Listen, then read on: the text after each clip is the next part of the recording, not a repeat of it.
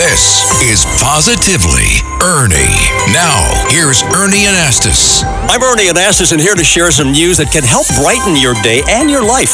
Okay, we all know about the frightening story of Buffalo Bills Damar Hamlin's collapse on the field and shocking injury. Well, the dangers of professional football is a hot topic, and this latest incident raises more questions, including concerns for the younger players in school. Can football be made safer? What do you think? Sportscaster legend Bob Costas runs it down for us. Hey, Bob, a lot of people are looking for answers. Where do you start? Improving football gear, for example? What do you think? Well, improving the gear is important, and steps have been taken in that direction. Something people might not be aware of the turf, the surface actually matters because mm. a significant number of concussions are not necessarily from head to head or helmet to helmet contact. They're contact of the helmet or the head with the playing surface. So there's that. And the NFL has improved concussion protocols. And coming off the Hamlin situation, everyone should be aware that at all levels of organized sports, it would be helpful if officials know how to do CPR mm-hmm. and if a mm-hmm. defibrillator is available. The medical protocols for the NFL were so good in the Hamlin situation, as rare as oh, that yes. is, that they were able to get him to a top hospital very quickly.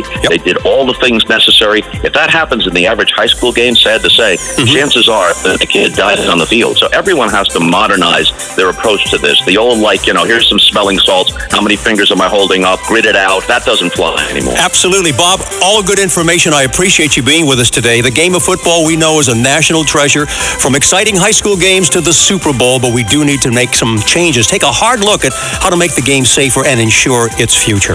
I'm Ernie Anastos with positive news you can use on 77 WABC.